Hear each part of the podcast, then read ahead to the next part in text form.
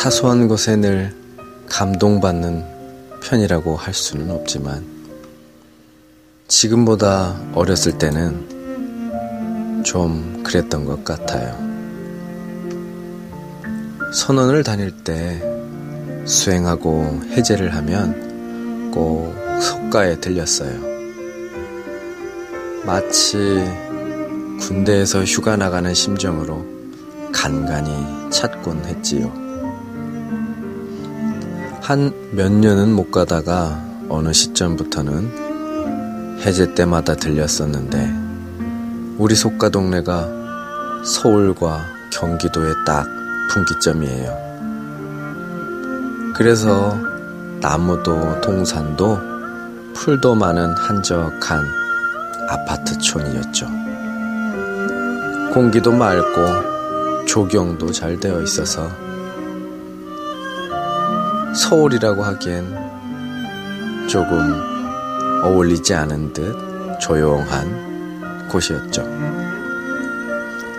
출가한 내가 어려서 학교 다니고 걸었던 길을 걷고 있자니 나이 한참 먹은 어른처럼 감회해졌는 그런 시간을 갖곤 했어요.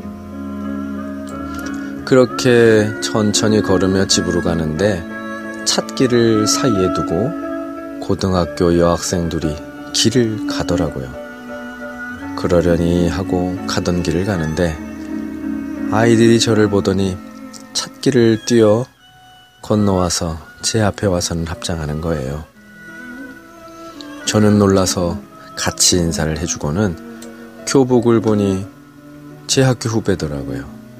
그래서 땡땡 학교 학생이니? 네, 어떻게 하세요? 내가 그 학교 졸업했어. 와, 이렇게 와서 인사해줘서 고맙다. 절에 다니나 보구나. 공부 열심히 하렴. 아이들과 정말 짧은 만남과 인사였지만 그때처럼 아이들이 일부러 앞에까지 와서 인사하고 가는 그런 경우는 없어서인지 간혹 그때의 순수함이 기억이 납니다. 그 아이들이 그때 저도 어려서 자기 또래로 알았을지도 모르겠지만 사심없이 와서 인사하고 가는 그런 마음이 생각이 나네요. 그런 불자님들의 인사가 마음으로 안녕을 바라는 또는 반가움의 표시이든지 어떤 마음을 담던